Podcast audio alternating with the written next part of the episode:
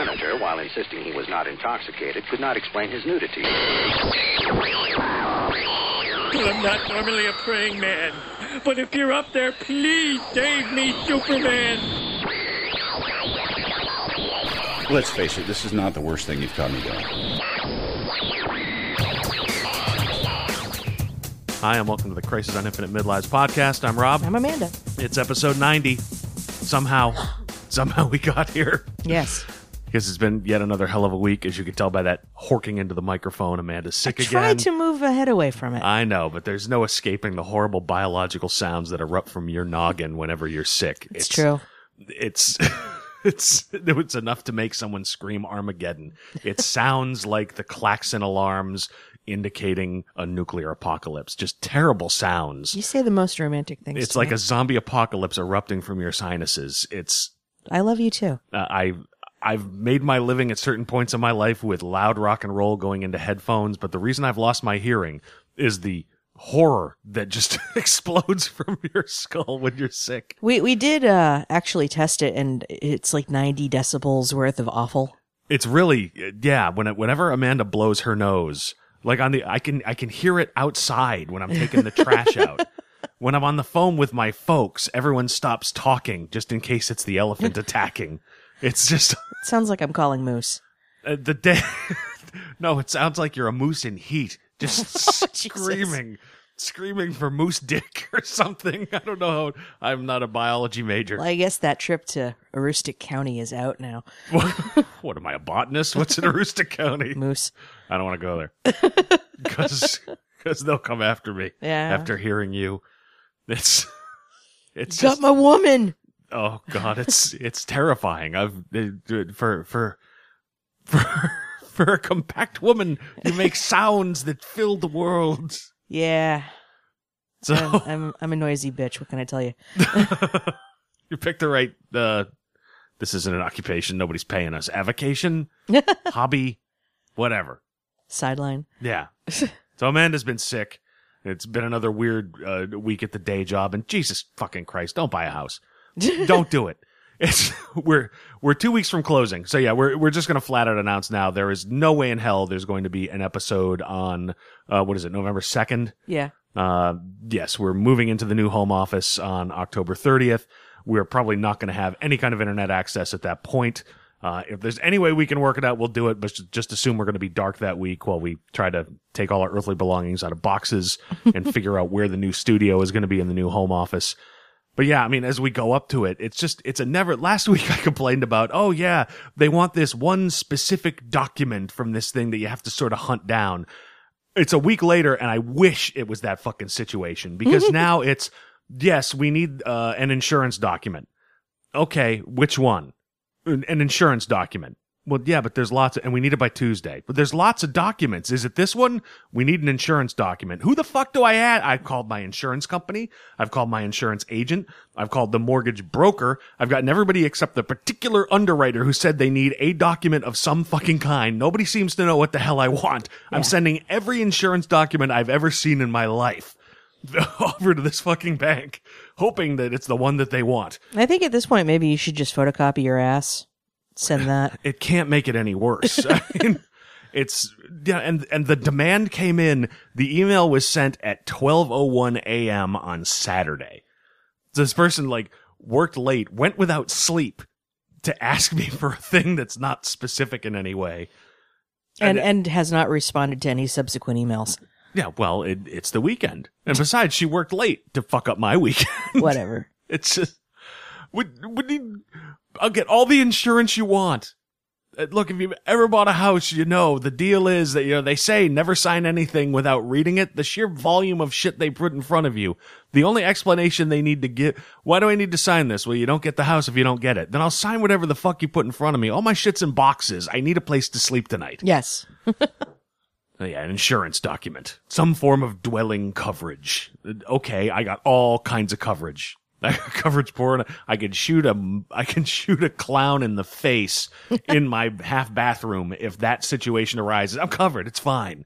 I can then set him on fire and burn that half of the house down. It's all covered. Just just give us the house. Just tell me what you fucking want. Just tell me what you want and I'll give it to you. I'm a broken human. I can't do this anymore. but two months of let's make the house look pretty so some dupe will buy it.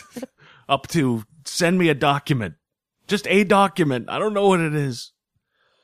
I, am not even making sense at this point. That's That's okay. okay. None of this situation makes any sense to me. It's just, it's gonna be broken down and shattered. I want the zombie apocalypse. Then you want a house? If you can clean it out, it's yours. Set up a defensive perimeter. That's all you have to do. You don't have to find insurance documents in the zombie apocalypse. Exactly. You need a shotgun. Be able to keep the winos away. Or a machete, That that's fine too. the axe. Wh- Whatever. If you can keep people from kicking the door down, that door is yours. Praying for the zombie apocalypse at this point. Uh, can they? Can, can it happen some subsequent weekend? I'm I'm not feeling great. Oh, it doesn't matter. I can't run from it anyway. Not at this point. I was so broken yesterday. It was like, okay, it's the day drinking, which certainly didn't help. Well, mean- you know, when you start with breakfast at one o'clock in the afternoon and and kick off with at least you you kept it to stout. Oh yeah, it was a good day of Guinness. Relatively low, not too filling. A lot of people say they drink Guinness, they get, you know, oh, it fills me up. No, you don't know what you're talking about. You're just scared of the dark beer. it's good and good for you, and it's lighter than most regular American beers. Now you can drink it all day long. Yeah, unlike the Cabernet Sauvignon that I drank all day. Well, I needed to keep myself in tip top shape in case the phone rang and it was some lawyer saying, I need you to scan something or else you're homeless in two weeks. Yeah, I didn't really have that constraint yesterday. Yeah. You're welcome. Thanks. You need me on this wall. I do. I do. But no zombie apocalypse. but no zombie apocalypse. There was on television. yes, And- we watched it. And thank God for it, because as we said before, with everything going on, thank God all the comic book shows have their have their debuts in the next couple of weeks. Yes, it's lazy, and I feel bad always. You know, oh, it's another show. Once we get settled in, we'll go back to more comic book news. Like the the big thing that, that turned out to be nothing over the weekend was I saw all over Twitter. One of the comic book sites had a uh, rumor, unattributed, saying that Marvel Studios had gotten the rights to Fantastic Four back from Fox in exchange for Fox getting the rights to do X Men on television. And everybody got excited. And I saw people on TV going, this means we can get the Kree Skrull War. Like the, the Infinity War is not going to suck all of Marvel Studios' resources for the Right. next three years. Right. It turns out it was uh, bullshit. Uh, course it was. Newsarama, I think, did a story saying, yeah, we asked people from both Fox and Marvel Studios and said, yeah, no such thing. Yeah, I I don't see it happening anytime soon. They seem to want to. Fox seems to, for whatever reason, want to continue to hold on to the the Fantastic Four, despite the fact that every single one of the movies has sucked. It's it, it gives them negotiating power. They- They're not just going to give it back, even though they can't seem to make a movie out of it that anybody wants to see. God knows we haven't seen it yet. Yeah, That that I'll. Uh, I'm not even going to wait for Blu-ray. I'll wait for cable. yeah, Let it just burble into the house under its own filthy power. I don't want to have to go out and get it. right. But yeah, it's as long as they hold it, they can say, "Well, what are you going to give us in exchange for it?" Um, nothing. I got nothing. You, you just hold on to them. Yeah, but I mean, even Sony, they, you know, while we liked Amazing Spider-Man 2, it certainly didn't do very well, but Sony got some concessions out of Marvel, you know, co-production and splitting some of the costs to do another movie. And so you can get something out of them. Yeah, I mean, I think honestly, given given their druthers, uh, Marvel would prefer to get the mutants back over the Fantastic Four, and since that's not likely to happen anytime soon, they're they're just gonna let it sit there at détente. I don't know what they'd do if they got the mutants back. They've spent the last couple of years trying to build up the Inhumans so much Right. and doing that push with everything. If they suddenly got the mutants, it'd be like, uh, now what do we do? yeah. Particularly Hugh Jackman, he's, I'll do one more. Oh, now we do not have Wolverine. What will we do with this? Yeah. Uh, spin. You want the rights for Fantastic Four back? Just have a lawyer call Marvel up and say, uh, "We need a document." Well, which document do you? We need a document by Tuesday. God damn it! Which document? So, so yes, we're cheaping out by talking about the television show. It's going to happen for another couple weeks, but we'll we'll get back more into hardcore comic book news when we know where we're going to be living on a day to day basis. Yes. So, Apparently, in the meantime, we have to find a document. Yeah. so Walking Dead premiere uh, last Sunday. uh, which uh, you've watched a couple times, and I got all the way through because yeah, after we did last week's show, I got through half of it and just fell asleep on the couch. It's been that kind of life. It's yeah. but yeah, and and to cop to it, it was good to see the original one come back. Uh, we we got through about half of Fear the Walking Dead before we Yeah. were distracted with other things. Yeah, I mean the first episode was not too bad. Um, a lot of the characters I wanted to kick in the taint.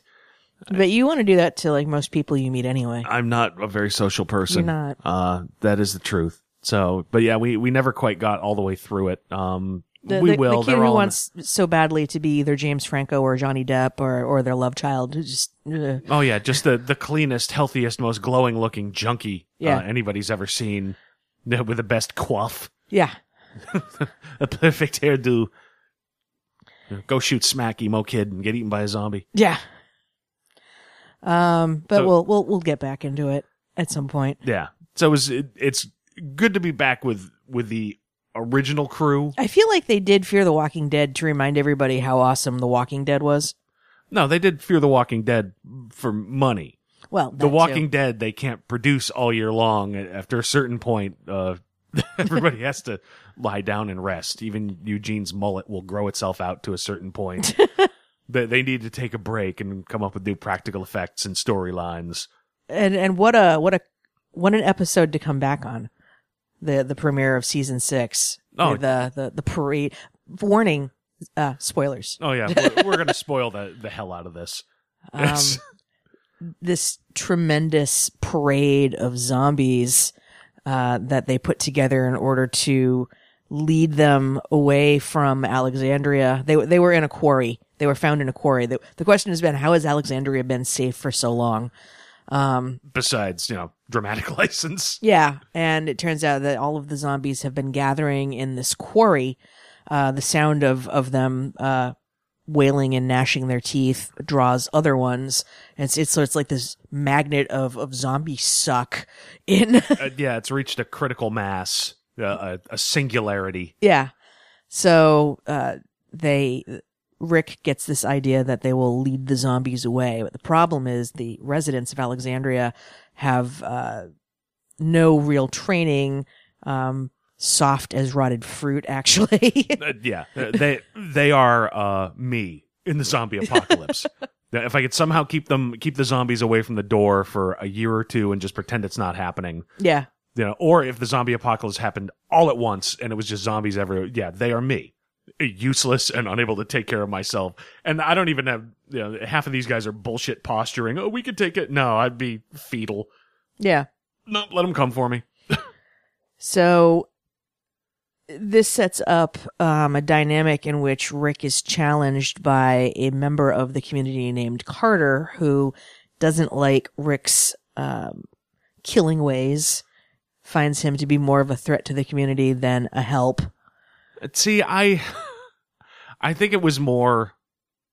I I could kind of. Rel- I thought that was a pretty well done that sort of back and forth dynamic because I think it was less, you know, oh, I don't agree with your, and I think it was more a case of who the hell are you to come in here and say these things about us and tell us to do these things, Right.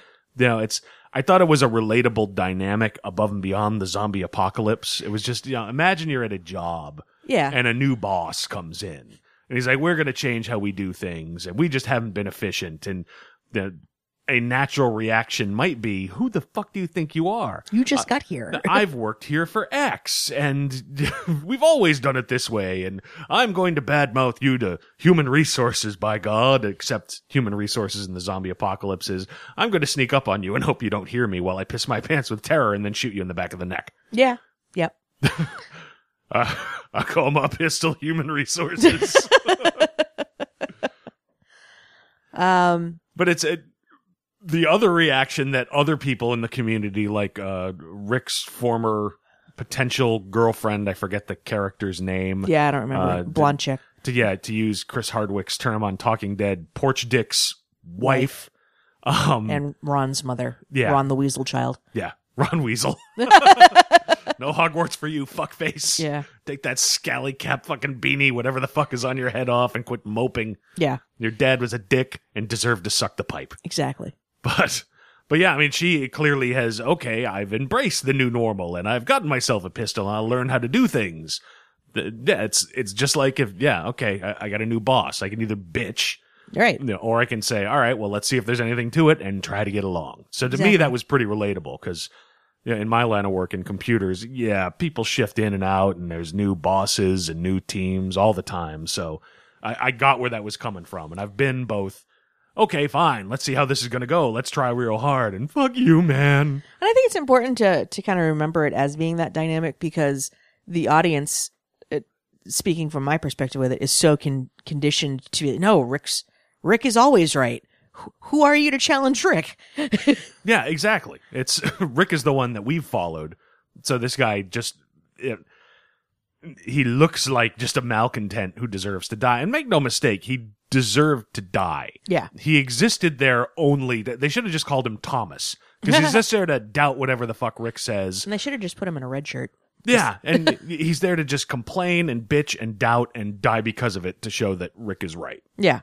But with that said, there was a dynamic there that I was able to hook into, whether the writers and producers really intended it or not. So that really worked for me. Didn't make me cheer any less when he got bitten on the face.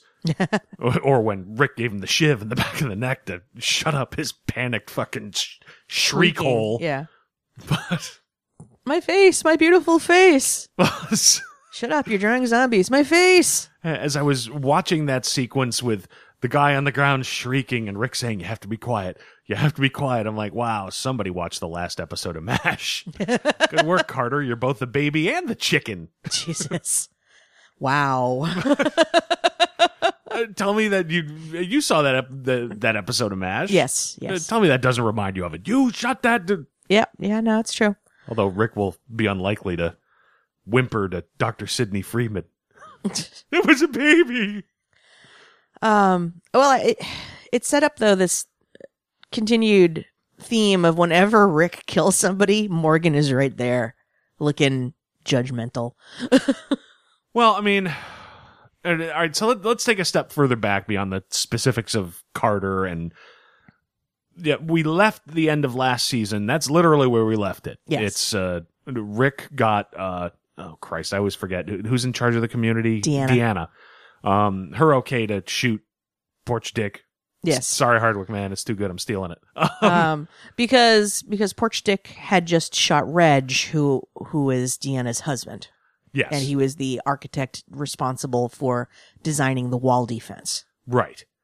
But literally where we left it was okay, this thing happened. Morgan walked in. Morgan had no idea what he was seeing. It was very much a potential for everything to erupt into chaos at that point. Right. And we come back into this season and everybody's trying to work in this quarry with this massive, really impressive visual of just a huge number of walkers. And it's, it was really good for me on a, for a couple of reasons to, okay, we're opening back up and it's, the zombies are a huge threat. Yes. Now it felt, uh, okay, now we're back to the really cool shit of Walking Dead. well and and to also serve to remind the humans that the zombies are the threat, so they need to stop with whatever petty issues are burbling up amongst the community and pull together. Well, human versus human is always going to be a huge part of Walking Dead. Yeah. It has been in the comic. It's going to be here again, but it feels like it's really been far more front and center the last couple of seasons. Which on one hand makes a certain amount of sense. If you take a step back from a zombie apocalypse, if you assume the reality of zombies as has been set out in the world of the Walking Dead, that, yeah, the vast number of the dead have been rotting and becoming less threatening over time. Well, that was the thing that sort of struck me looking at the the horde of zombies in the quarry. I'm like, they're in pretty good shape. Some of them. I mean, I mean- I mean, they were all in various states of decay, but you'd think if they're going that long without any kind of food source, that they would be somewhat further along with their decay. Yeah, but the food thing, using people as food, the only time I've ever seen that really addressed in any kind of satisfactory way was in Max Brooks's World War Z, where he flat out said it's uh, based on what studying they've been able to do, it's just some kind of compulsion. They don't take nutrition from it. Okay. They're dead. Their metabolics are done. And if you see a zombie that has been able to kill and eat enough people, their stomachs will burst because there's no digestion going on. That's it's just they're stuffing their face. It appears to be some kind of compulsion, perhaps a compulsion in order to extend the virus because World War Z not equal to The Walking Dead. But that's the only no, that's actually a very good point. So, I, yeah, when in doubt, uh, refer to Max Brooks. Well, it's uh, this is not necessarily the same mythology at all, but it's it's the one time throughout anything from Romero all the way until now when it's oh, when it's a real zombie Walking Dead story addressing why the fuck are they eating people? Yeah, see, I, I, I tended to think about it more in terms like 28 days later, where, and granted, that was not necessarily real zombies because they were fast moving and there was the potential for cure. Um, Well, that's in the zombie genre. That was Yeah. definitely a zombie movie. Was it really a zombie movie? Uh, No. The the infected were alive, right, and when you shot them enough times anywhere, they would die like right. anybody. That's why I'm saying it's not really the same kind of zombie. right. Um, but they demonstrated that if they don't have a food source, then they slow down and eventually die. because they're just People. people yeah. and that's the same thing with people babies chickens puppies larvae if you don't eat you, you die You die. but the dead don't need to eat Yeah. so The dead are merely compulsive eaters, apparently. uh, based on that one thing from a completely different universe worth of zombie stories Life dumped them, so they need brains to fill the hole. hey you know brains ben and jerry's whatever it's all the same shit either way you're not showering very much you're not helping your own case No, no. So I, I didn't take that as I, I've never, at least in the Kirkman slash uh, Gimple TV Walking Dead, said, "Oh, if they're not eating, that's why they disintegrate.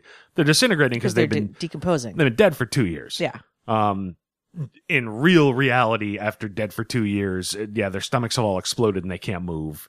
But Well, yeah. I mean, that's the other piece too, right? So they're they're in this quarry. Um, it's it's Georgia, or in this particular case, outside of Washington. But there's so there's still a fair amount of heat and humidity, and they're trapped in this space. You would think that would speed up the decomposition. No, you'd think that, and you'd think uh, black flies just chewing at them, and wild dogs going by eating at their faces or whatever. It's Yeah. Look, in for a penny, in for a pound. The dead are walking. If you're okay with that, you got to be okay with the rest of it. But my original point was just, you know, I don't think the fact that they weren't eating meant, oh, they're in pretty good shape for for that. Yeah. I took it as some of them would be, yep, they were turned right during the the the initial apocalypse of the time frame of Fear the Walking Dead, Yeah. and some are, yeah, man, we were trying to get to Washington D.C. and a zombie bit me, and now I walk to where the sound is. So some would look better than others. That's true. That's the one really smart thing that Kirkman did with Walking Dead right from the beginning was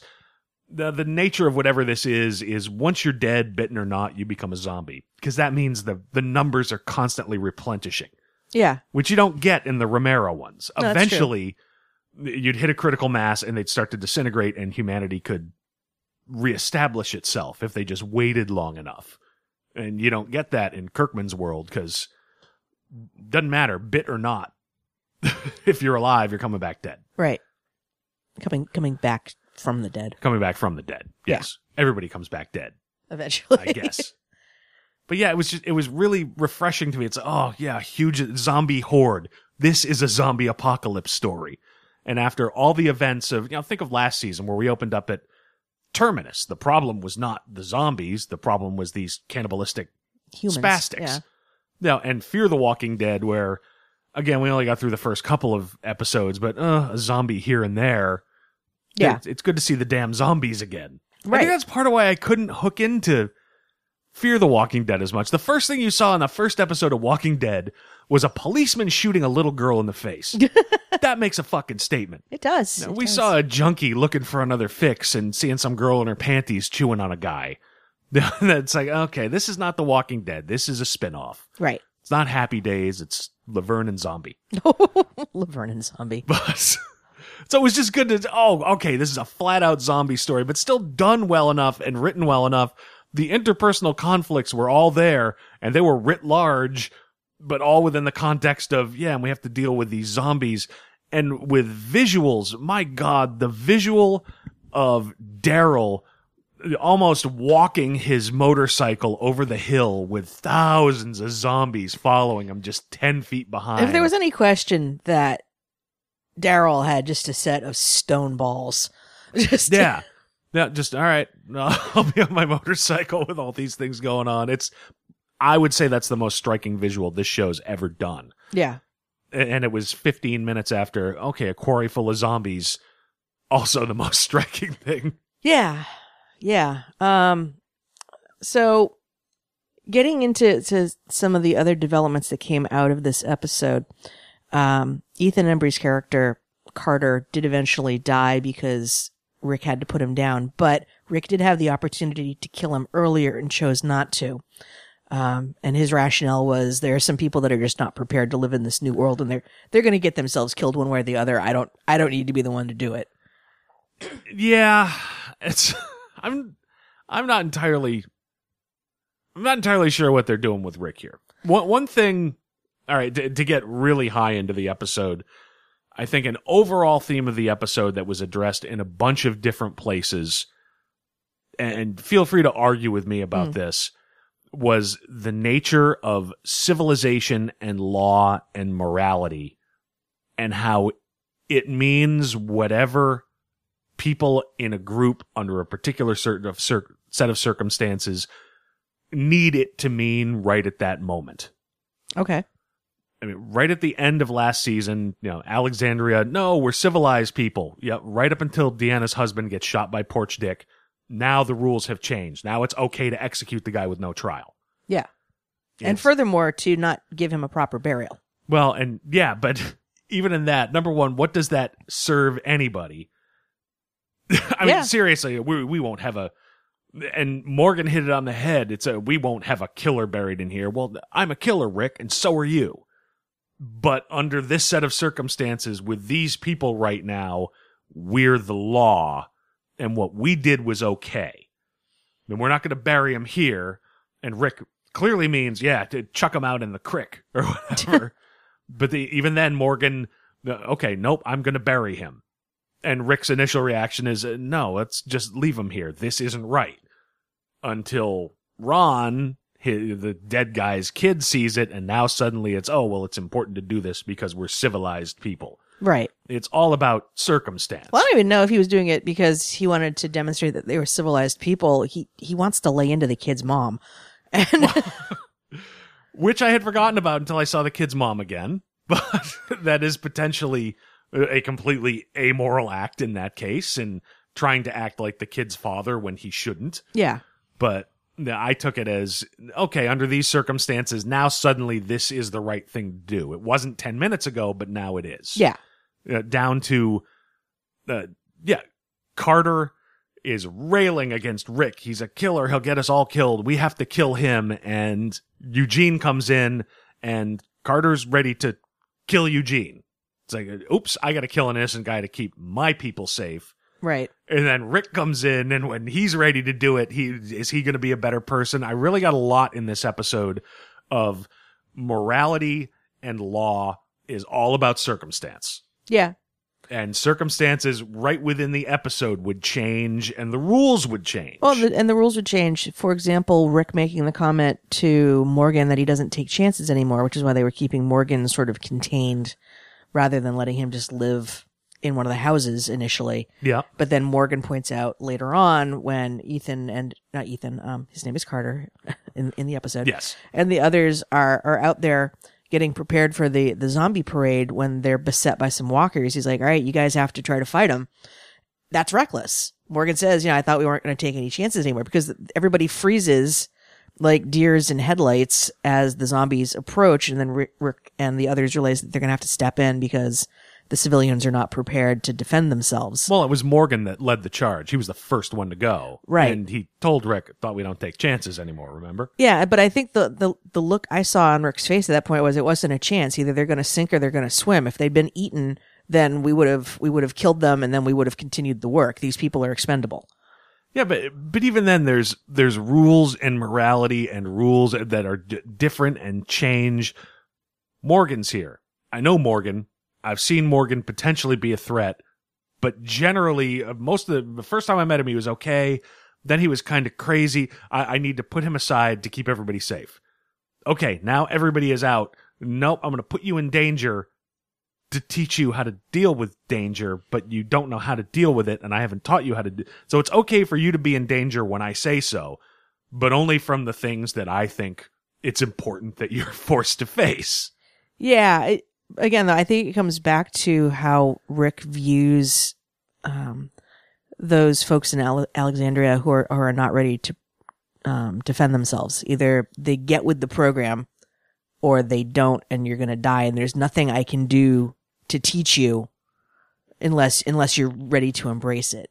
And those four civilians were not ready to embrace it, so they were me- meat for the beast. It's possible, but from the viewpoint of it, and maybe I'm reading too much into what's a fucking zombie story, where the first cool thing we saw in the episode is a dude tearing his own chest open in order to get it at Rick and Company.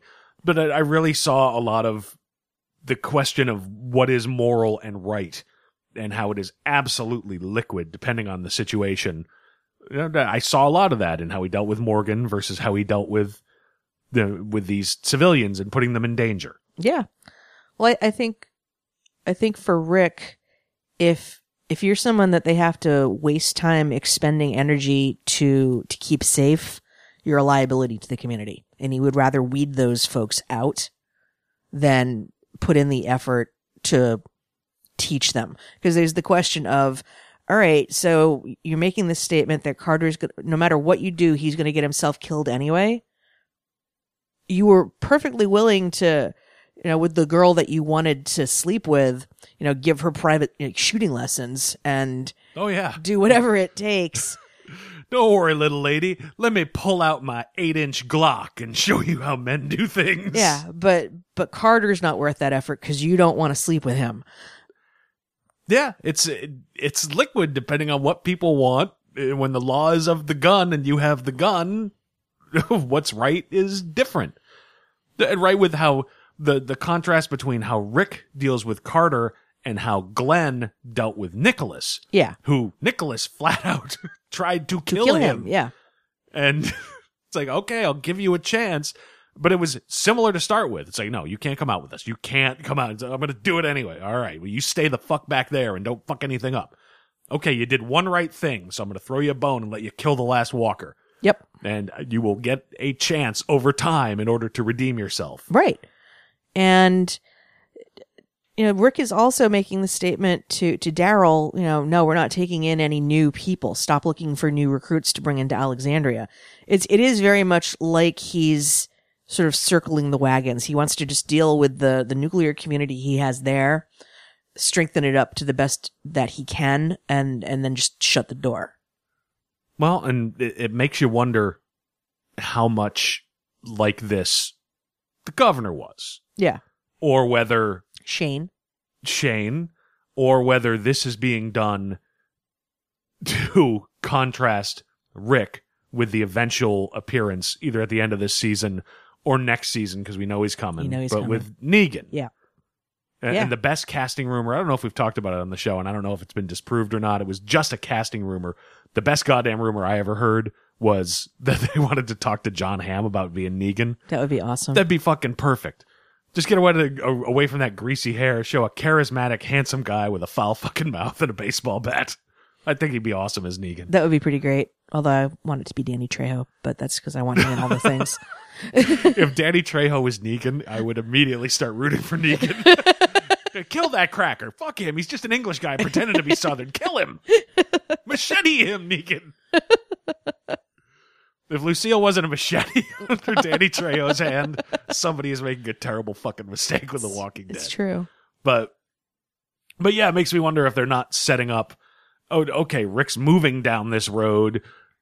Is Negan going to be an extreme example of that? One thing I can tell you is the minute Glenn forgave Nicholas and showed him to be that good a person that is first concrete step number one on Glenn being martyred Yeah. by Negan eventually. Right. You know, poor Steven Yeun, is that his name? The I actor's name? I think that's it. He yes. started signing his own fucking death warrant when he read the lines as written this week. Well, I, it's that and and Morgan's own statements around you know all life is sacred and being willing to give people second chances even though they've put you in some sort of awful mortal danger.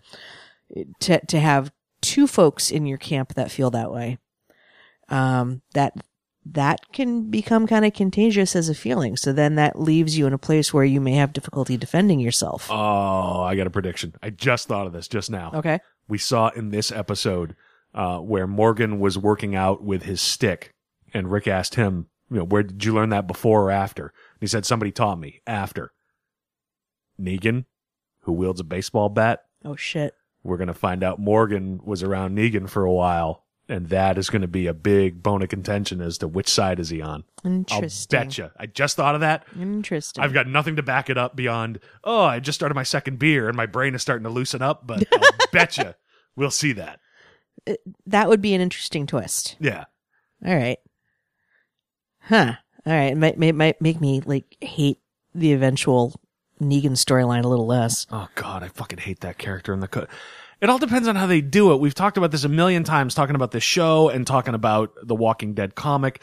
Pacing has become so wonky and fucked up in that comic book. Yeah, ever can- since Kirkman started working on this TV show. You can put it down and walk away from it for months and then come back and nothing has happened. it was it always had a tight every arc is six issues and certainly it leads into the next arc but you've got a beginning middle and end in six issues and now it goes all out war was 12 and there were six issues before that dealing with negan being a cock and killing glenn and just being Yeah. a general douchebag and then uh, yeah we're now what 10 15 issues into you know, the whole the, the the silent ones arc Yeah. and yeah it's, the pacing has gotten all fucked up in the, the walking dead comic book I will say this. Um, you know what was really great about this episode?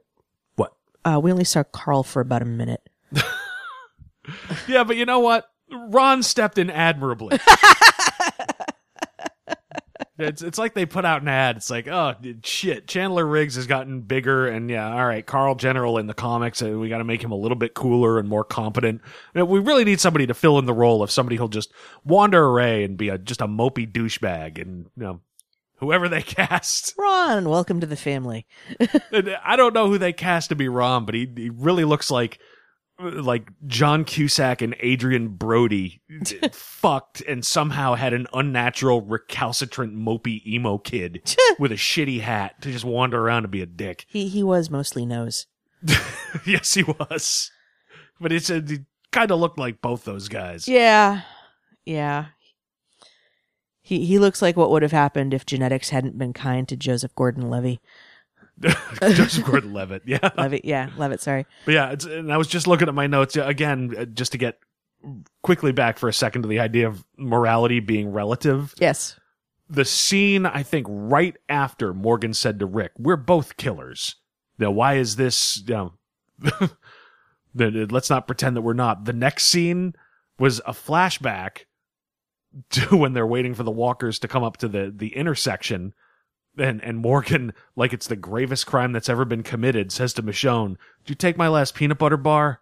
it's like we're both killers, but that somehow this is okay. But you took my fucking granola bar, you bitch. Well, it also like you you you're perseverating on that. So, are you still a little crazy?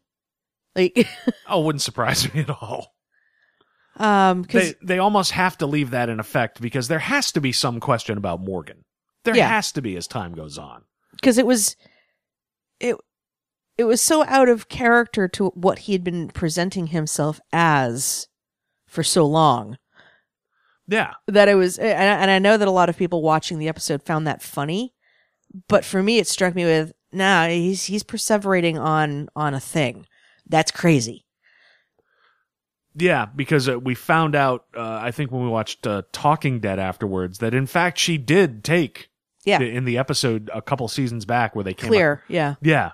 Uh, She did take one of his fucking protein bars.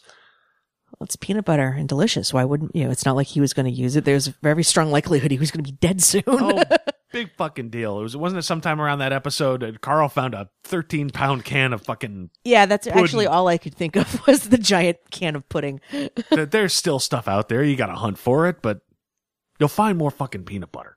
It's true. Crush up some peanuts. You're in Georgia. I hear they're around. Yeah, they do weird shit down there, like boil them though. Yeah, well, nobody's bo- the need a hell of a lot of sterno to boil up your peanuts. Just crush them up and dump in some peanut oil. Yes. So, but uh, yeah, I mean, it's sort of uh, more general stuff. I, I did like how they used that quarry as some explanation Mhm. as to why Alexandria was not overrun. And I'm- also, therefore, why why the folks in Alexandria have not had to really work on any kind of defensive skill set. Yeah, I mean, it, it's a little Deus ex machina that, uh, oh, we found this other community that appears to have been overrun, and we think they're the ones who set up this Rube Goldbergian setup of trucks to, to make a one way mousetrap Yeah. for zombies in this quarry. But, you know, all right, I'll, I'll buy that. But it, it was nice that at least somebody gave some thought to it Right. uh, apparently that's where they stopped thinking because because then everybody was worried about oh Jesus what happens if a few zombies uh, go off into the woods and go straight at Alexandria I'd imagine it'd be the same thing that would happen if any one of the highly incendiary flares you keep firing off to attract the zombies start a fire in a world with no fucking fire department either way you're dead so nobody thought about the flares but Yeah. I. I may, may, maybe it was humid enough that it wasn't an issue. Nah, I I have been in in Georgia in, in August. Uh, Yeah, it's probably it ain't like Texas where it'll just burn. There's enough humidity there. It is fucking sticky. yeah. So I drank a lot of vodka. I'll take your word for it. It's not humid here. I'm drinking a lot of beer. I have a problem, is what I'm trying to say. Somebody help me for Christ's sake.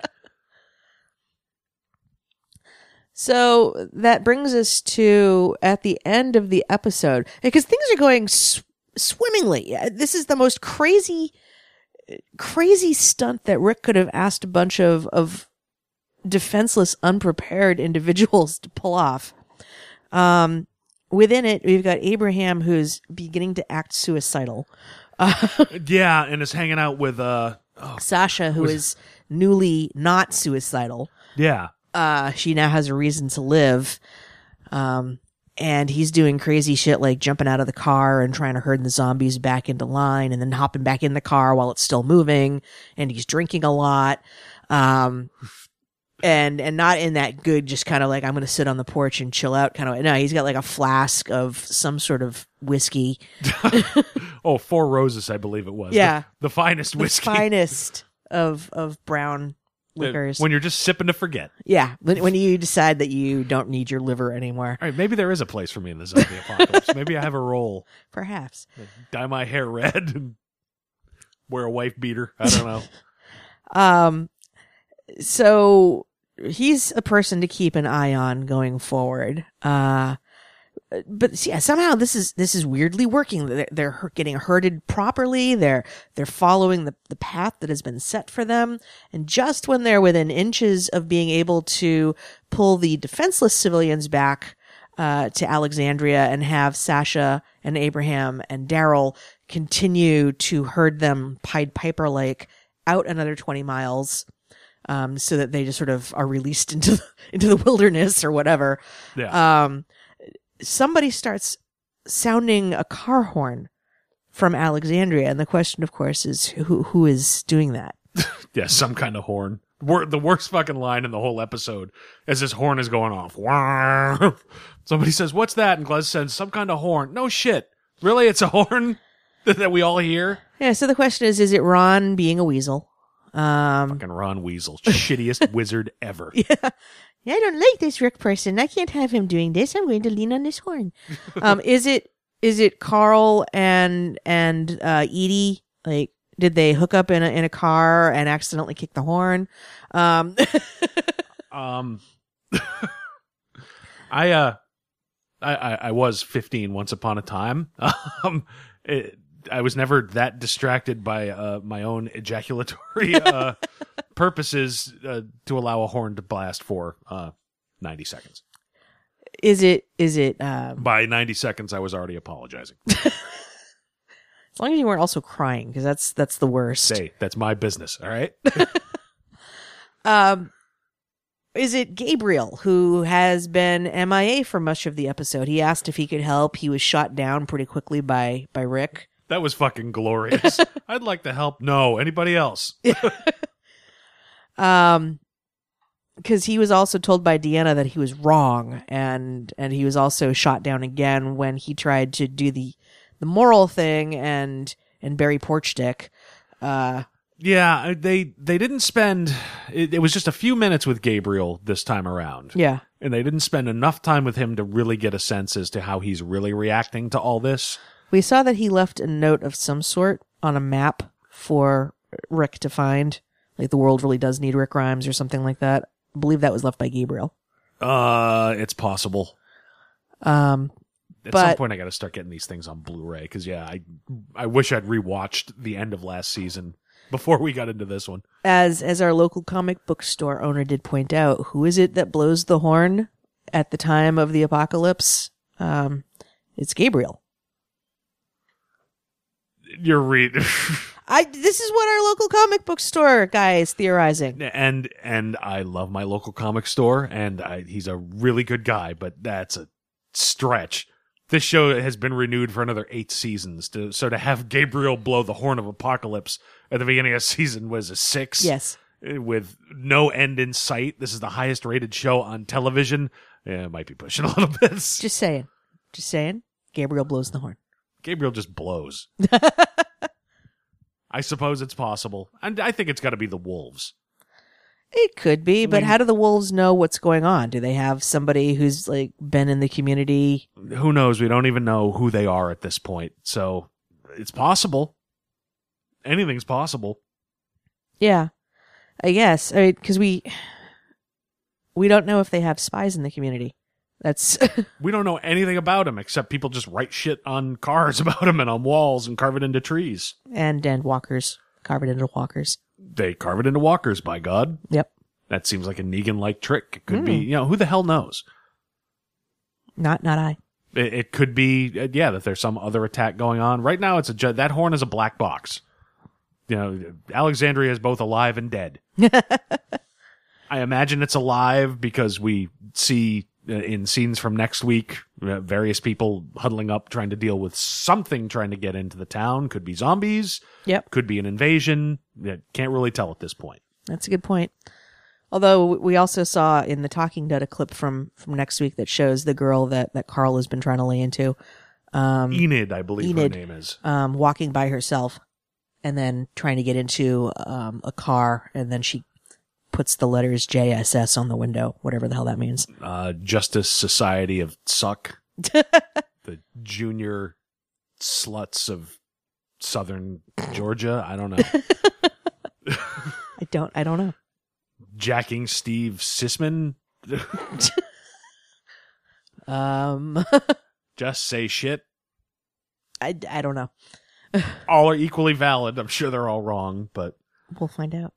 but yeah, it's it could be a bunch of things. It's a, it's a decent cliffhanger hanger ending because uh, number one, it makes everything go to hell, puts everybody in danger, shows that Alexandria isn't safe, and the reality is, and I know we've spent a lot of time in the comic books in various communities that have been built up. Right. This show has shown you put everybody in one place for too long, it becomes fucking boring Right. It's good for cheap television production. We built our sets and we're done. We don't have to do anymore. We don't need any more locations. Season two on fucking Hershel's farm is as close as I've come to giving this show up. That's true. It became fucking boring. Alexandria has to die for Walking Dead to live. It's just a question of does it happen quickly or do we spend uh, some time there and find out who the wolves are and let Negan eventually show up? I gotta believe Gimple is smart enough to say, let's shake shit up quickly. Because that was the cool thing about last season. I think we all went into last season after spending season four, yep, uh, Humpadita going to Terminus, Dompadita, everybody taking their different roads to Terminus. So we saw Terminus you know, show up at the end of the season. Oh no, they're captured. I guarantee I was not the only person thinking at the beginning of last season, we're going to spend at least six or eight episodes in fucking Terminus with these guys trying to figure out how to take over and get away. Yeah. And Gimple was smart and he blew it all apart in a single fucking episode. It's true. Turned Carol into a badass and it was glorious and it made it feel for the first time in a long time like anything can really happen on this show. Yeah. He's a dope if he turns around a year later and says, We're going to spend half of this season in town meetings, dude. We're going to figure out, oh, little political power struggles as to who's in charge. No, man, blow it right the fuck up. Yeah. Get him on the road or keep him there. Show that Rick is maybe not the good guy anymore, which I've been saying has been a long time coming in the comic book, and we still haven't really seen Yeah, we haven't resolved that. whether people really think that or not. Because again, the pacing is fucked on that book. God damn it.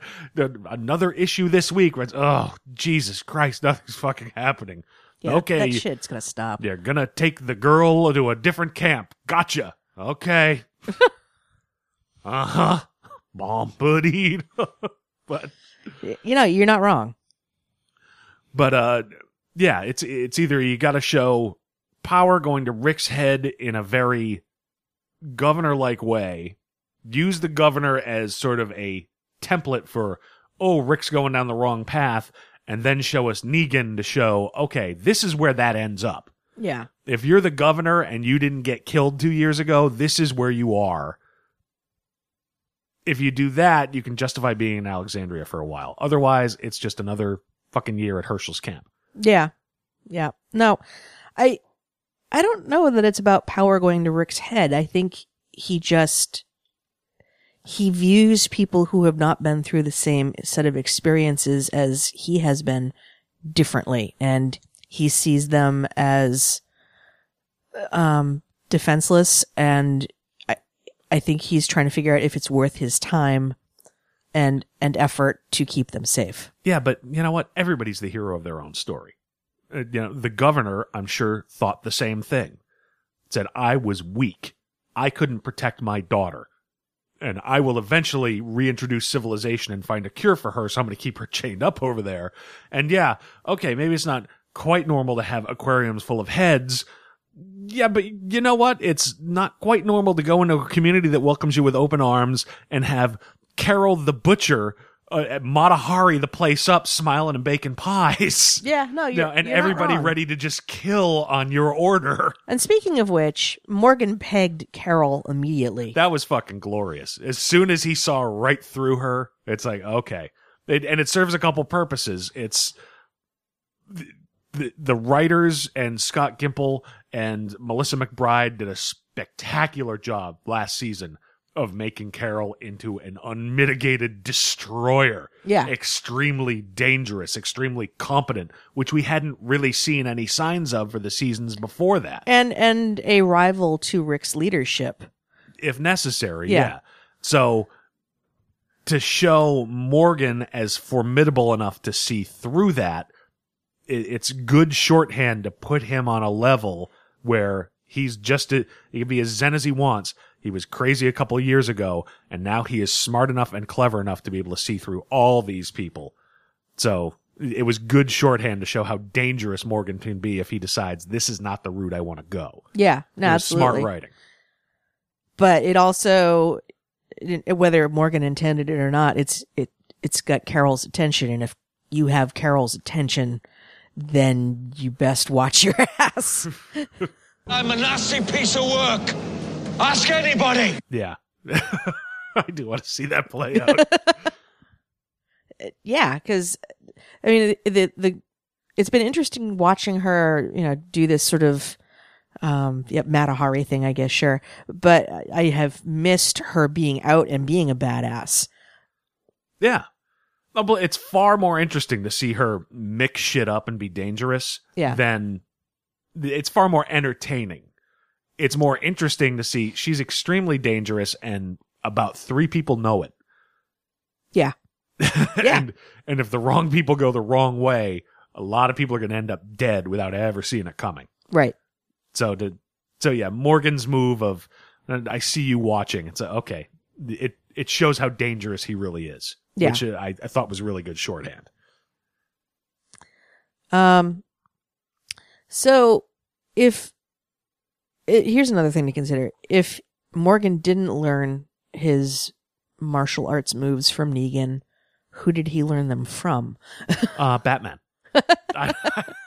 Well, no, because there's those other communities out there that we haven't met yet. So if they're truly going down that that path, there there are other communities that all sort of communicate with one another because they're in the the path of of Negan's extortion schemes. Well, yeah, and it's possible it could have come from any one of those. Yeah. Is the most interesting option that it came from Negan? I think so, but then again, like I said, I thought of that 10 minutes ago. Yeah. just because ooh a stick a stick and what would be a good way to tie these guys together okay it's morgan ran into this guy and how does rick react when morgan who i think is inevitably going to become one of rick's most trusted confidants we saw a lot of that going on in this episode Yeah. you know even if it's a, a case of yeah okay i'll i'll have you know my own lincoln-esque uh, team of rivals this is the guy who's going to constantly push me to be a better person and maybe I don't listen to him all the time, but yeah, he's for Christ's sake. By the end of the episode, he he asked Morgan, who he didn't trust enough and kept him locked up. Said, why, why don't you move into my house? that's a that's a hell of a way to get on solitary confinement, straight from the hole into the boss's house. Yeah. But- yeah. And here, hold my daughter. Yeah, exactly. Take my child. When Rick walked out, when Rick walked out of the porch with the with his kid, oh, that's right. Rick has a kid. Did we see her at all last season? Ah, not a lot. They we just sort of keep her? uh, They keep getting like, you know, various babies, none of whom look alike. So, you know, one week Judith has like dark hair, another week Judith is blonde. I firmly believe that half the time it's just a baby Bjorn full of fucking rocks and sticks and, and a tape recorder that shrieks. And most of the time they just stuff her in a corner because I don't remember the last time I saw Judith. yeah, I mean, she, her biggest moments were when she was with, um, Carol and, um, what's his name? Who died? Um, Oh, shit. There's so many characters on this. Yeah. You had to ask uh, as I'm starting my third beer. um, I feel like there were initials involved. Yeah. Uh, fuck it. Yes. but uh they that was you know because it was like okay you're in the worst situation possible you're you're traveling with a squalling infant through the woods Yeah, well, she was traveling with, oh, it's not Hershel. He was one of the, the guys who was in the prison, one of Right. the original convicts. I Right. can't think of his fucking name. Was it But- like tj or something or- Uh, yeah, something. But yeah, they were walking on the tracks to Terminus at the end of season four. yeah And there was some more of that in last season where, where they were together before, yeah, he got whacked. right Yeah, the only name I can think of is Hershel. and It's clearly not It's Hershel. not Hershel. So, uh, fuck it. I can barely keep track of the characters in the comic book at the time. yeah I'm not good with names. it's okay honey I've killed a lot of my brain with alcohol i know today i know. in the last 24 seen you hours. do it But, but yeah, it was uh, just seeing the kid again. So yeah, back to the original point. Yeah, well, Morgan is destined to become one of Rick's greatest confidants. And it would be interesting from a plot standpoint to see Morgan then show allegiance to this extremely dangerous rival for uh, enemy for Rick. It's not a rival. It's now I want to take your people and wipe you out. right um so what are what are your predictions for for uh next episode I have no idea. I think it's probably if they're going to use the wolves as a season long antagonist, which they won't necessarily do. Let's Right. We saw what they did with Terminus last year. But if they do, then this will be okay. The zombies got into Alexandria. They are able to, it'll be a small percentage of them. Uh, they're able to beat them back and they stay there and rebuild and Rick begins to bend these people to their will. I- I've got to believe that with the death of Carter and that little rebellion knocked down, internal rebellion we're not going to see a lot of because at that point you're just beating. You you don't want to beat that drum over and over and over again Right. until it's extremely serious. You know, if it's okay, no, we we. It's not just uh, we don't like the new boss, and we wish you know we didn't have to file TPS reports anymore, like the old days when coffee was free and I could come and go as I pleased. No, it has to be. Yeah, I think it has to almost be Negan esque. I think the the internal struggle will have to be when Negan or somebody like him, be it somebody from the Wolves or Negan himself, shows up and says, "I'm going to wipe you out unless you show fealty to me." Yeah. And now well trained people are saying, "Well, this is the way to go," and make it a real challenge for Rick. So I think next episode it'll be zombies. We'll maybe see that the wolves infiltrated, or maybe have somebody on the inside because that whole I think it's Enid. it's possible because that whole question of somebody on the inside, I don't think that's a thing that we've ever seen before. I think it's Enid because they they brought her in and she kept trying to get back out. Where was she going? It's very possible, but no, I'm saying more the idea of somebody on the somebody in the group is working for another team, Yeah. except for you know Andrea in season was that four. Right. Where it wasn't even she's working for another team. She's too stupid to know who the fuck she is working for. Right. So so yeah, that idea of who can you trust inside, you know, with Rick clearly showing, uh, I'll let you people die or I'll point a gun at your head and blow it off. That could be interesting. Mm-hmm. It's- I don't know. It's look, Scott Gimple, since he's been in charge of it, has made this show tighter than it was in the first three seasons anyway. Right. So I gotta believe they've, you know, They've got a plan. yeah, Well, it's important to have a plan. If you don't have a plan, then you're going to be all over the place. Yeah, did you say that? It's, I came in here with like three things of prep on a notebook page. I don't have a plan tonight. You We're have a making this plan. up as we go. You have a plan. So, so yeah, I'm not sure. I mean, but what do you think? Like I might said, be I, I, coming? I think I think Enid was the plant. Um, I think that she is the one that's blowing the horn. I think Carl will discover her, and there will be subsequent tension.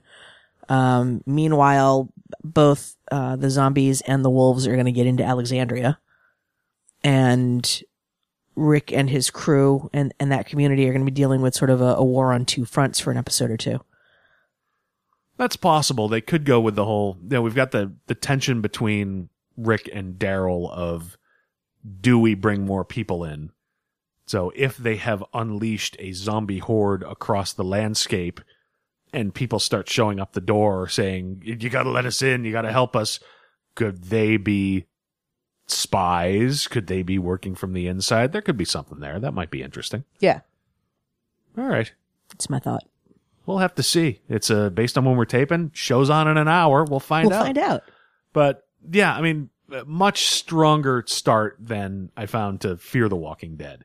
Yes. Fear the Walking Dead was always going to be uphill, and I've heard you know, the rest of the season is solid as it goes along, and we will certainly get back to it.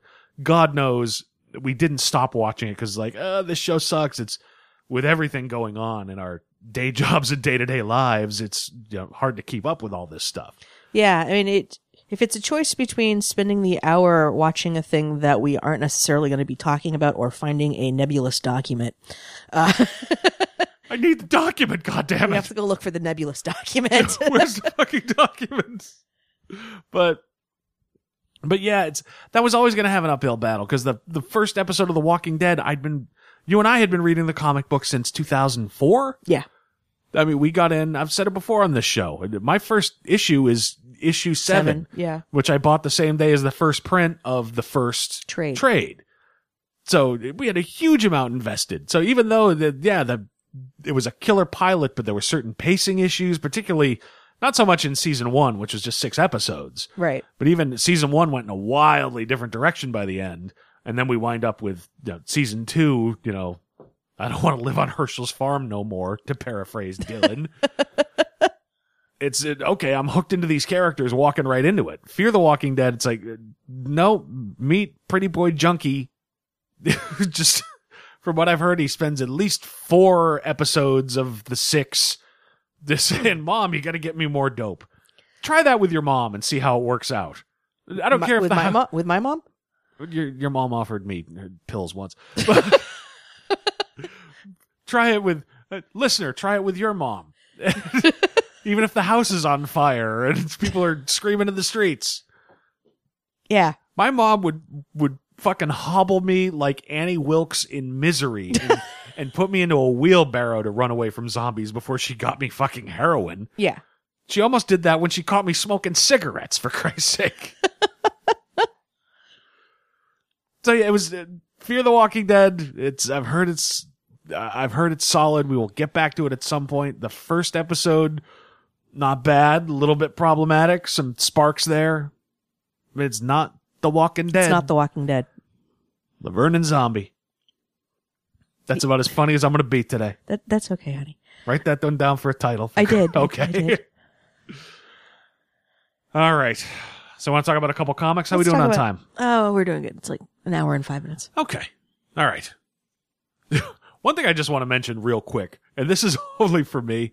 You see these comics come out now and again, and I know you didn't read it, and I only picked it up. And this is rare. I'm not much of a massive multiplayer. Uh, Oh, the Eve book. I read the Eve book. okay, but I'm not much of a massive uh, multiplayer online uh, player.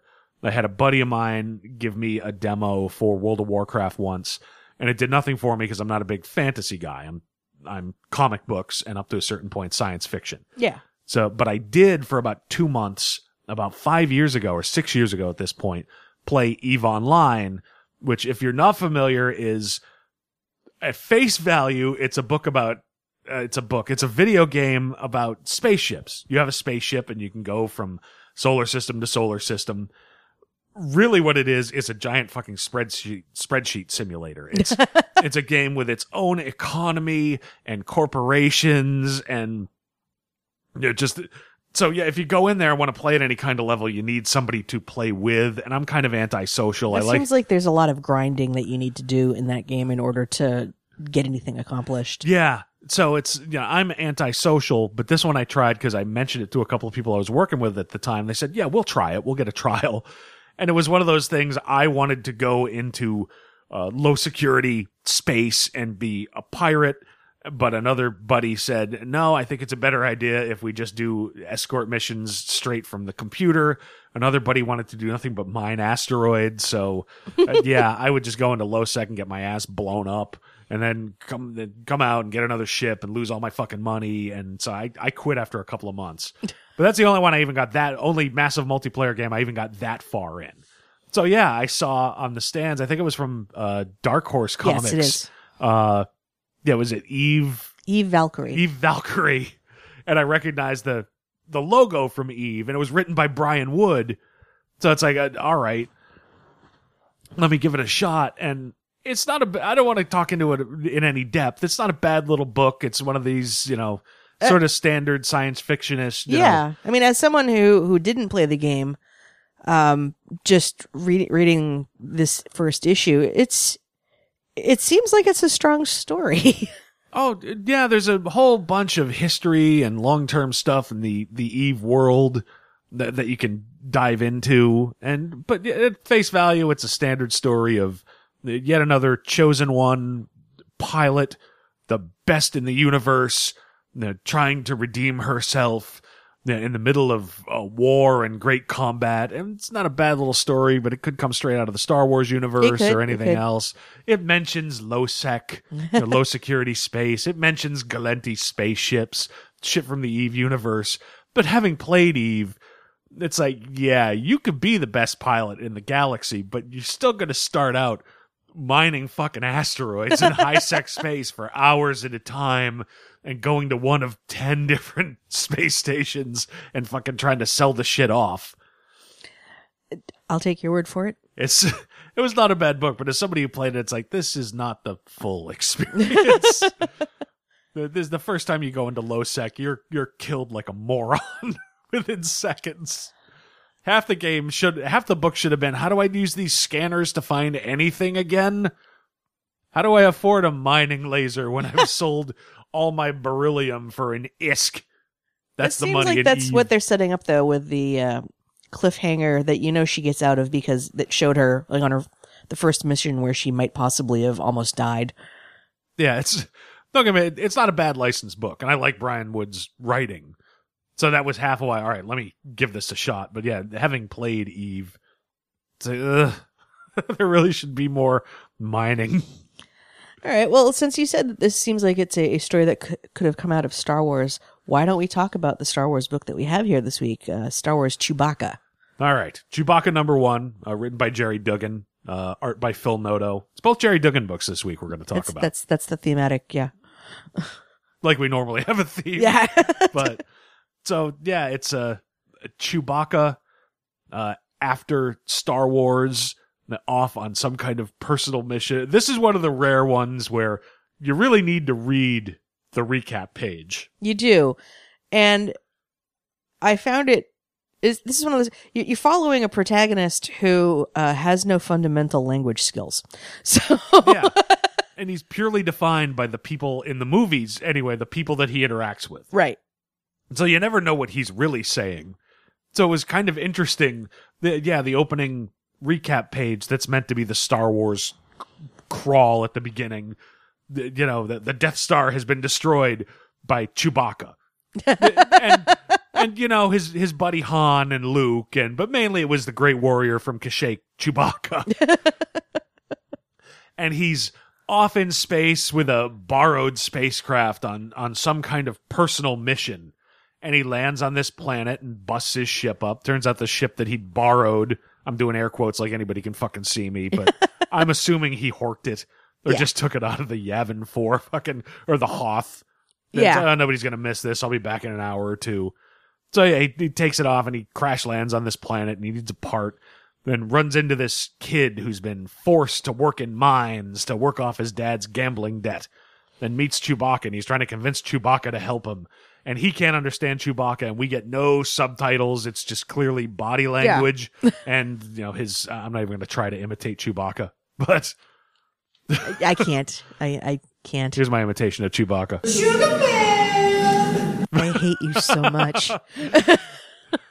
But it's yeah, this kid basically uh, irritating Chewbacca and trying to convince him to do this thing, and he won't go away. And Chewbacca finally agrees to help. And I, I really liked how it was put together because it, it felt in character to me. Uh, yes. that Chewbacca, it, of, of course, he's going to help if he sees himself as a warrior, like the crawl says. Okay, this is how he sees himself this is how he's acted with other characters. You know, uh, the thing that leapt to mind through the whole thing was him trying to rebuild C3PO on Cloud City and Empire, even though C3PO was nothing but annoying to Han and Chewie through that entire movie. But he's like, all right, I'm going to try to put him back together and try to help him out. Yeah. Even if it's kind of reluctant of, oh, this is not the best idea, but fuck it, I'm going to do it anyway. So yeah, he, he agrees to help the kid even as he's irritated all the way through. It's, and, and it, it was an interesting look in what it might be like to be a Wookiee. Cause as he's going through this town trying to get, he clearly is just sort of used to muscling or intimidating his way into things. He brings the part to a part dealer. Then he starts howling and he's like, you've got to bring me more money. So fine. He goes to a bar to play sabacc and clearly they're letting him win. Well, yeah, 'cause you always let the Wookiee win. So he's just sort of used to muscling his way through, and they're looking for this kid, and Chewbacca's just looking. Okay, we'll come back later. And, and so it was, it, it was an interesting take on Chewbacca and an interesting way of writing him with just how people interact with him when they can't understand him, and he doesn't necessarily care. Yeah. Although he does finally at one point um, try to suggest to the kid, no, I'm going to take off. He actually points to the sky, which is more language than he's ever demonstrated Yeah. in any of the movies. yeah, the, the closest was uh, in Star Wars, where it's like, get into the garbage chute. And he's shaking his head. I don't want to go in there. That's as close as I've seen before. And the cool thing is, based on this idea that clearly Duggan came in with of Chewie thinks he's the hero. Yeah, I, I bet you if you could corner Duggan at a, a bar at a comic convention, he'd say, "Oh yeah, it's I." Chewbacca totally talked Han into going back to the Death Star. yeah. Yes. Yeah. It's like, oh no, we, we got to be heroes, dude. This is what we do. We're going. No, is we got this under control. I'll fly if you won't. So Uh, but it was probably with a lot more like, you know, Chewbacca noises and arm flailing. yeah, probably. but uh, I will tell you one thing: if we get to the end of this, and, of this miniseries and we don't find out that Chewbacca's personal mission is to get home to Kashyyyk for Life Day, I'm going to be very fucking upset That also went through my mind. because there's no indication of what his mission is. The one thing we see is he's looking in a box and we we're seeing it from the opposite angle, so we can't see what's in there. He better be going home to Itchy and Lumpy. I want to see it. Yeah, I, I agree. I agree. God damn it, Duggan. You fucking make the Star Wars Holiday Special canon. Isn't it canon though? I thought it was. Uh, What I heard not somewhere. according to George Lucas, it's not. Well, fuck George Lucas. He doesn't have control of the property anymore. Well, true. But. so yeah, I, I want to see Life Day on. But yeah, it was, it's weird. It's. The the books about the ancillary characters, you know, the Lando book and the Darth Vader book and this Yeah. have arguably all been better than the main Star Wars title, which has been pretty solid. Yeah, but I think I think it's because there's so much to work with with these ancillary characters because you don't spend that much in a giant ensemble. You can only spend so much time on each character. So when they get their own books, finally they have sort of their moment in the sun. Yeah, it might be that simple, particularly with Lando and, and Chewbacca. Yeah. God knows we spent three too many movies with at least Anakin Skywalker, but but yeah, it's a this is a pretty solid one. It definitely more lighthearted than the main Star Wars book, even though there's child slavery. Well, you know, the But uh, Empire's a bunch of assholes. but I mean, yeah, but I had a lot of fun with this. What'd you think? No, I, I enjoyed it a lot. Um, I I have to wonder how how does Han understand Chewie? He seems to be the only person that understands Chewie. I mean, I, I imagine it's like any other language. Presumably, I guess. Um, yeah, and I mean, what what are you a racist? Are you saying Wookiees just howl gibberish? no, There's but a language to it. but it's it's it's clear that like pretty much everybody else that Chewie encounters outside of Han has no idea unless they're three PO like what the hell he's saying. Well, yeah, but uh, so what? I I don't understand French. that doesn't mean they're shouting gibberish at me, No, no, I, are they? I don't know. I, I took Latin. Yeah. Talking about gibberish, but Chewbacca has ways of making himself known. They got my dick message. I don't think that's what he said. Well, maybe. No, I, I enjoyed it. Um, cause it, there's a, there's a sense of humor about the book despite the, the various dark things underpinning it, such as the child slavery. Um, and, Yeah, yeah. and the, the in, ever present encroaching empire that's, uh, putting its feelers into everything. yeah, it's uh, there was definitely a sense of humor to the book, and that was it was fun, and maybe maybe just the level of fun in this and in Lando, you know, in characters we don't get to spend a lot of time with, are, are part of why I like them so much. Yeah, no, I agree. All right, anything else on this one? Or No, I, I think we've covered that one pretty sufficiently. all right, so we'll move on to Uncanny Avengers number one, Also by Gerry Duggan. written by Gerry Duggan, uh, art by Ryan Stegman, uh, who clearly has uh, read and enjoyed his share of Todd McFarlane art. Yeah, Every time you got I that see too, huh? Stegman, clearly McFarlane was a huge influence on him. Same kind of big, exaggerated faces with eyebrows that were stenciled on with the biggest sharpie that you can find and exaggerated musculature. None of this is a slam. Back in the day, I loved McFarlane's art. Uh, less so now, considering what he did to comic books. Well, you know, But yeah, uh, not a bad style. Um, yeah, but yeah, it's if you're not a fan of McFarlane, it's not going to work for you. Eh, I always liked his stuff, so yeah, we'll go with it. Particularly since eh, you got Spider Man in here. All right, that works for me. But so yeah, I mean the, the the team. This is basically an introduction of the new post Secret Wars normal for Uncanny Avengers. yep. Um, a team that had enough tension when they were introduced after Avengers versus X Men with just mutants versus regular superheroes. Now we've got mutants, regular superheroes, and Inhumans. And considering we are learning that the Terrigen Mists are, if not just flat out killing mutants, they're uh, Poisoning. sterilizing them. or- Yeah. uh, this is all stuff that supposedly we're going to learn in various other books, but yeah, the Terrigen Mists are not doing mutants any favors, so they're pissed at the Inhumans, and everyone's pissed at the mute. You know, it's there's tension. There's tension. and Deadpool. So it this is the Unity team. So we've got um, members of former teams coming together to show that they can work together.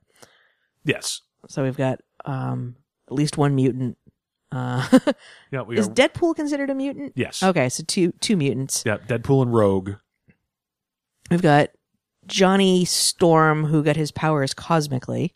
Yeah. We've got old Steve Rogers Yes. running around in his his jammies. Yep. Um, Not really his jammies, his, shield uniform. so apparently he doesn't become young again after Secret Wars. which I'm a little bummed about. Um, Give it time. There's another Avengers movie coming out in a couple of shit. There's a Captain America movie coming out in April. True. We've got um Doctor Voodoo. Now, I feel like we've seen him before.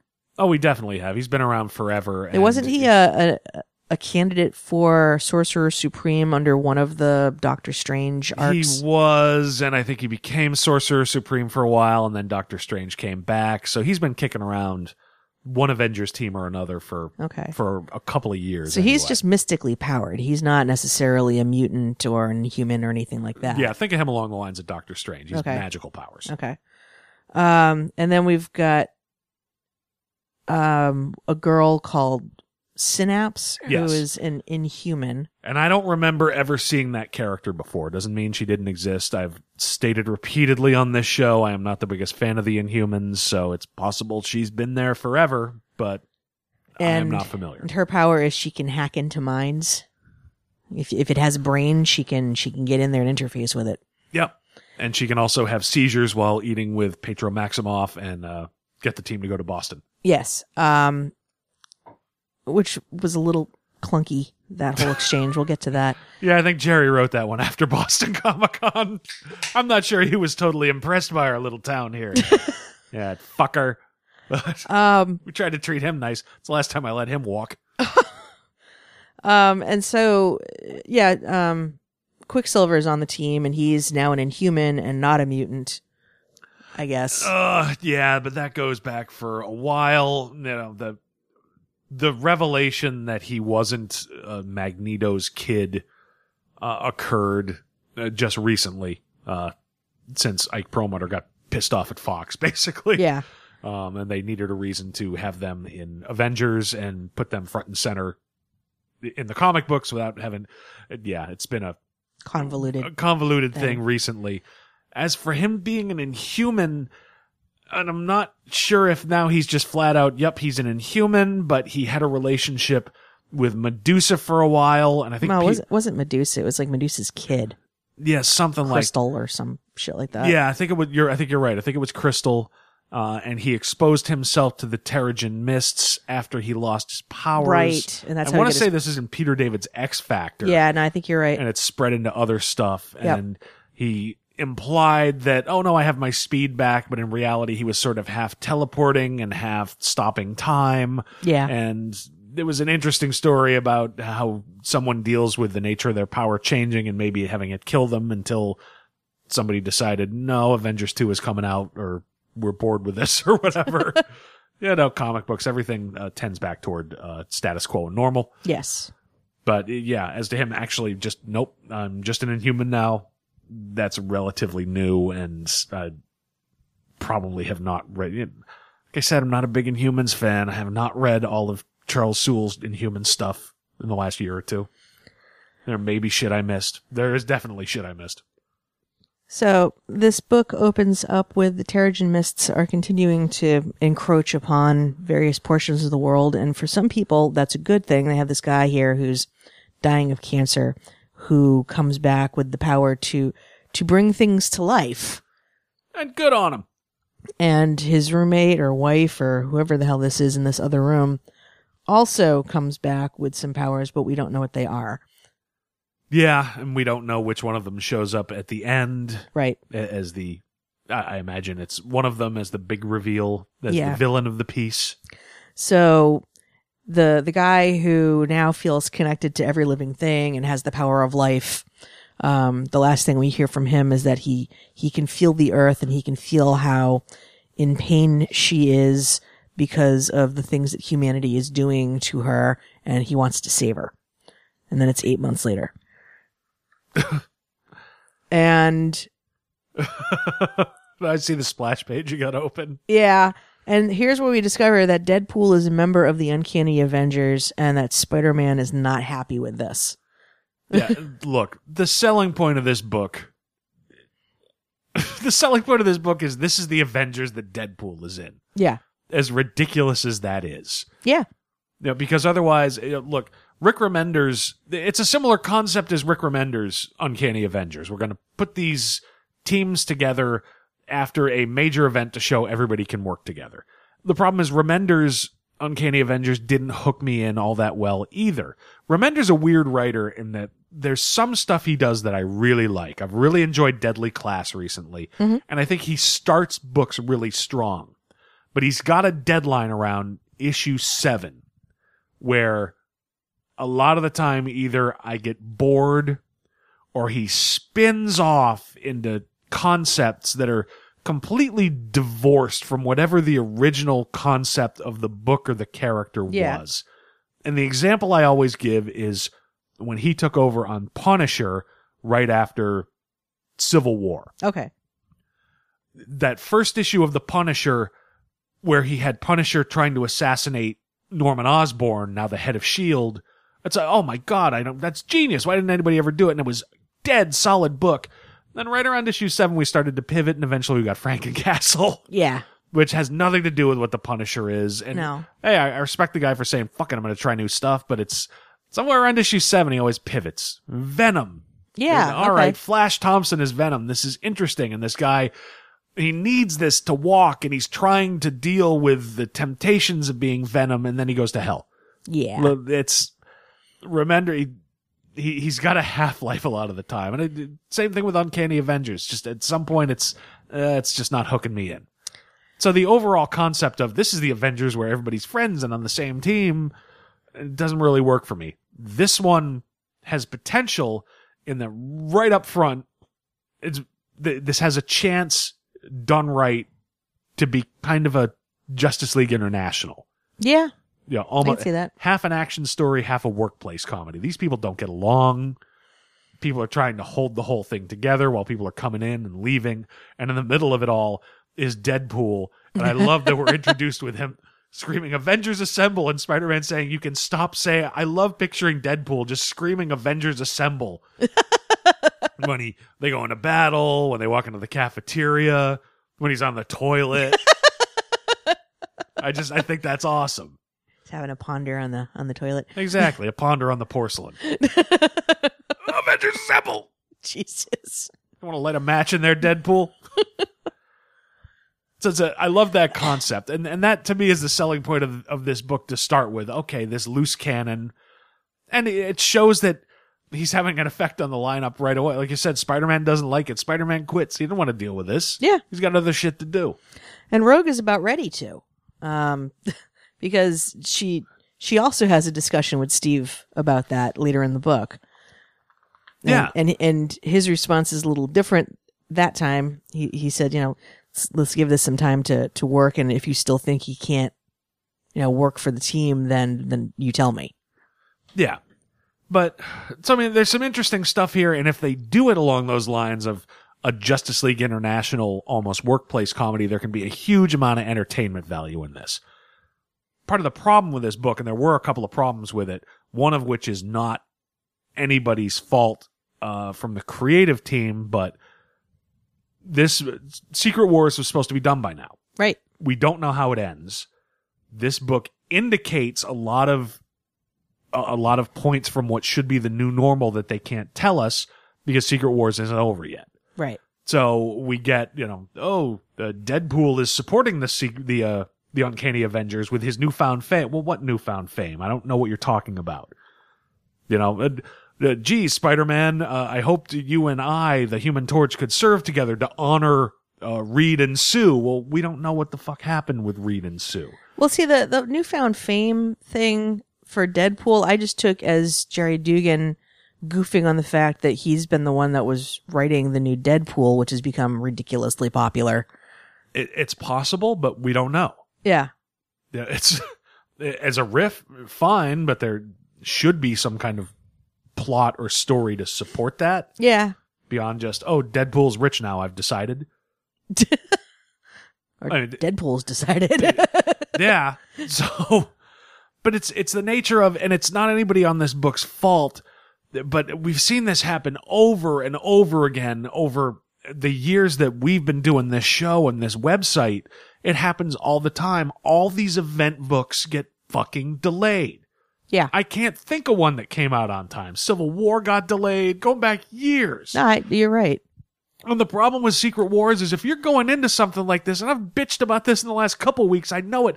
If you're going into this saying, this is a universe rebooting story, everything literally changes at the end of this, you better fucking ship on time. Yeah. because otherwise, if these come out, now you've confused me. And look, you're not gonna lose me as a fucking reader. For Christ's sake, our hobby is talking about comic books on internet radio. We're gonna keep reading them. I've been reading them for years. I love them. I'll keep buying them because I know this will all shake out and eventually we'll figure out what the new normal is. And if we get pissed enough about that, it'll change and something else happens. But it's so fucking frustrating as a reader. Yeah. It happens over and over again. Every event gets delayed. I know I spent five minutes on it last week. I'll spend five minutes on it again until Secret Wars is finally fucking done. But if you're gonna do these events, you gotta plan them far enough ahead of time. You pull the writer and the artist off the other shit that they're doing. You make it worth their while to do it. Once you have all the issues in hand, you are ready to rock. Yes. I agree. I agree. Because at least back in the day, nobody liked fill-in artists, but nobody was shy about doing it. Yeah. Unless it was a magnum opus thing. Of course, you're not going to get a fill-in artist on The Dark Knight Returns, which was famously late with the last issue, or Watchmen, which was famously wicked late with the last issue. Uh, planetary. Same thing with Planetary, but that was creator owned. Yeah. That was a little bit different. But the, the, the, looking back to one of the classics of the 80s, The Punisher, Circle of Blood, Yeah. uh, written by Steven Grant with art by Mike Zeck until issue four, where he fell behind and they brought in a fucking fill-in guy so they could finish. That changed the nature of the Punisher for years. Ran behind. All right, we got to get somebody in to get the thing out on time. Yeah. I, do I want to see that? No. Would that have happened if trade paperbacks were as prevalent as they are now? Probably not. Yeah. So there, you know, there's that. But they they still need to come up with some sort of plan to to get things done on time if they're going to create all of these other interlocking stories that need the first story to be done in its entirety bef- so that they will make sense when they ship. Yeah. I, I don't know what the answer is. Yeah. I, I know if I don't do my job on time, I'm fired. It's not necessarily, you can't do that with creative people. Maybe build incentives in to hit a certain date. I don't know. I don't know what the answer is. What I know is I'm frustrated. Something happened with Reed and Sue. I don't know what happened. I don't know why fucking Deadpool's rich, but I have to take it on faith. Yeah. And, and why do I have to take it on faith? Somebody fucked up. And it wasn't me. I, I'm intrigued in this book by what's happening to Rogue. She's reacting poorly to the Terrigen mists, but she, it's not killing her either. Doesn't seem to be killing her.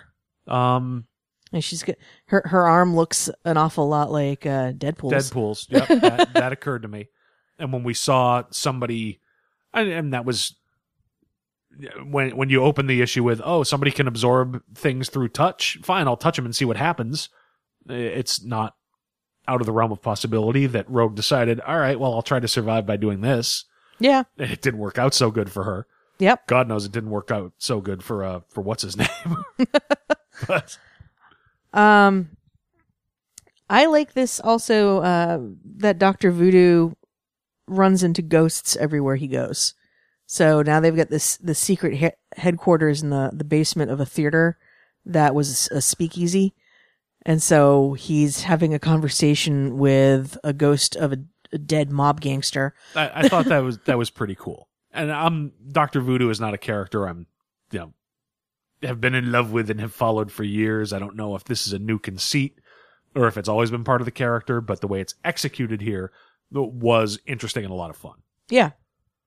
it's it's weird and and it's almost a 50-50 kind of thing for a book that's introducing the normal for this team they spent a lot of time seemingly introducing every character that everybody already kind of knows except for the ones that people are unfamiliar with Yeah.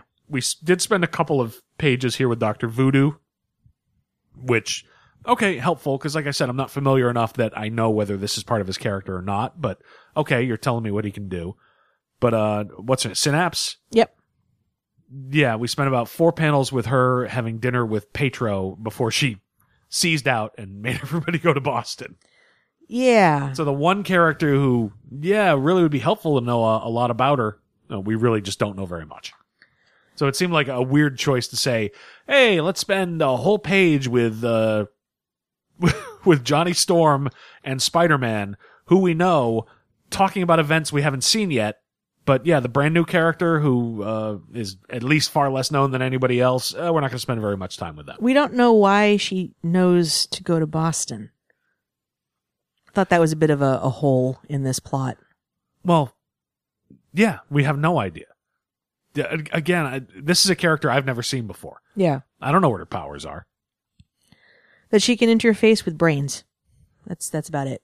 Yeah, okay. Whatever that means. And so she can like like we've always uh had the the joke kind of about like why Aquaman doesn't actually suck because Grant Morrison decided that he could control any living creature through their basal ganglion. Yeah, the, that was the only time Aquaman was cool up until 1998. That appears to be this girl's power.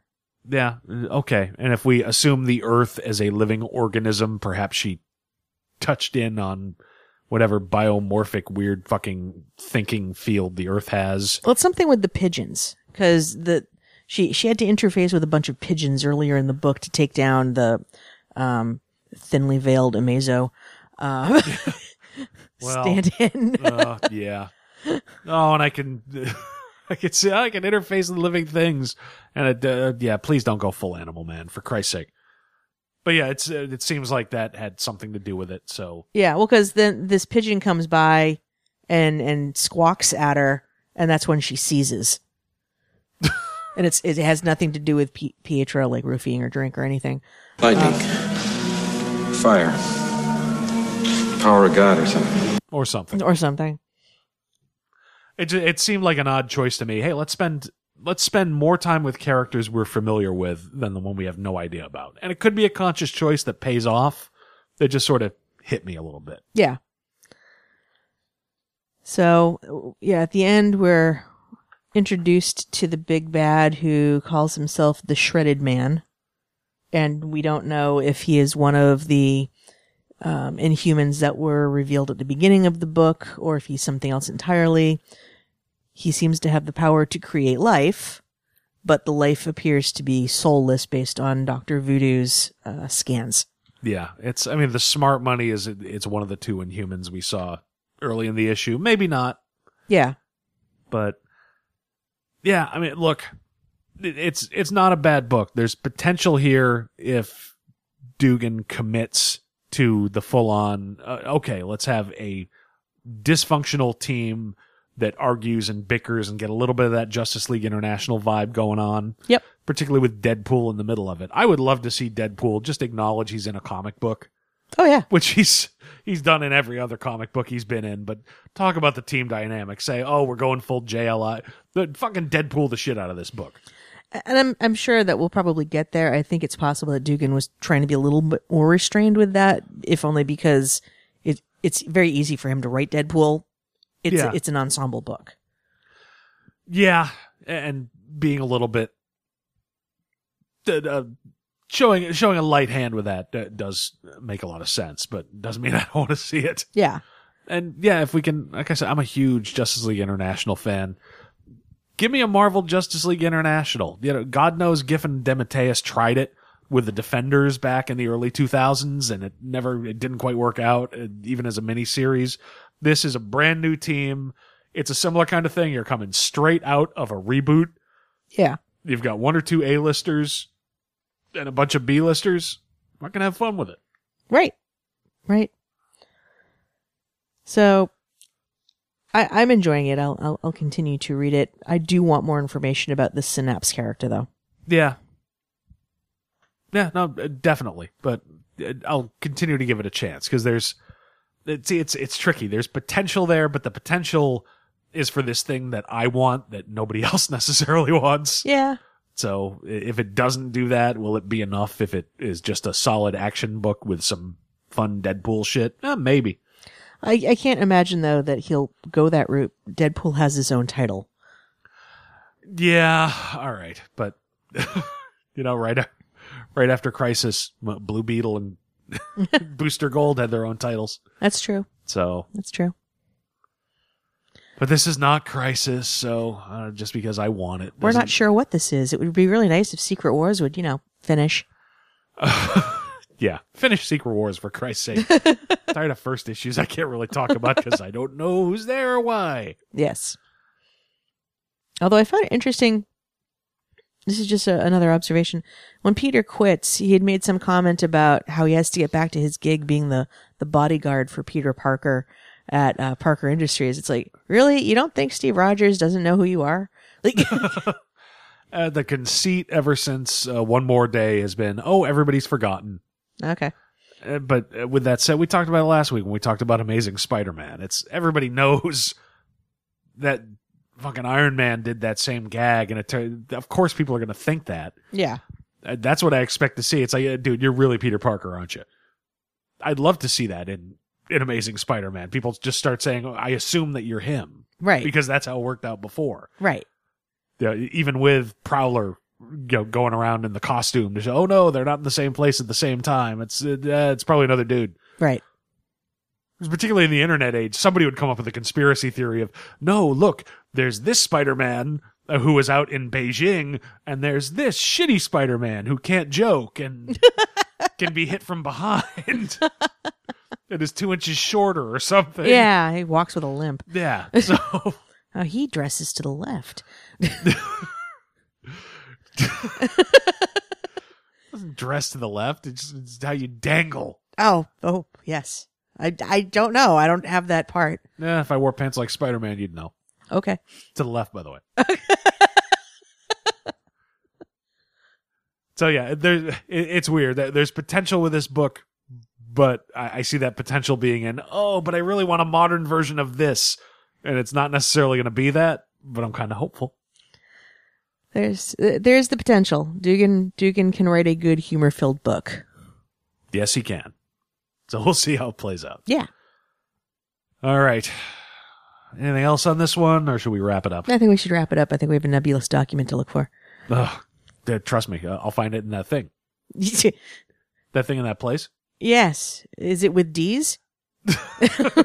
I'm not falling for it. I'm not doing it on the air. D's. D's nuts. No. You're twelve, Uh, and I encourage you. and I appreciate that. So yes, once again, there should be a show next week. Uh, the week after that, uh, yeah, we'll either be moving or homeless, depending on if we can find that document. So, but either way, Yes. oh Christ, I had a brain seize. Okay, Okay. So yes, I we'll- blame Synapse. We'll wrap things up. Don't know how you found this episode, but you can always find us at our home website, crisisoninfinitemidlives.com. Uh, if you want to reach us, you can email us, crisisoninfinitemidlives at gmail.com. We are on Facebook. Uh, we certainly get messages through there and we keep trying to do more with it, but, uh, I'm looking for that thing. but yes, facebook.com slash crisis on infinite midlives. We are on Tumblr, Tumblr, crisis on infinite midlives.tumblr.com. Uh, you can find us on iTunes, and if you do get this show through there, do us a favor, give us a review, give us a rating, helps other people find the show. It's nice to hear what people think. yes. Uh, we are on TuneIn Radio, and we are proud members of the Comics Podcast Network. And I think that is it. This has been episode 90 of the Crisis on Infinite Midlife show. I'm Rob. I'm Amanda. Thank you for listening, and Derp.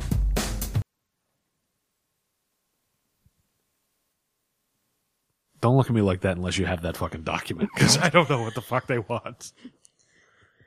Let's go look for it. Yeah, first I'll check to see if it's with my beer.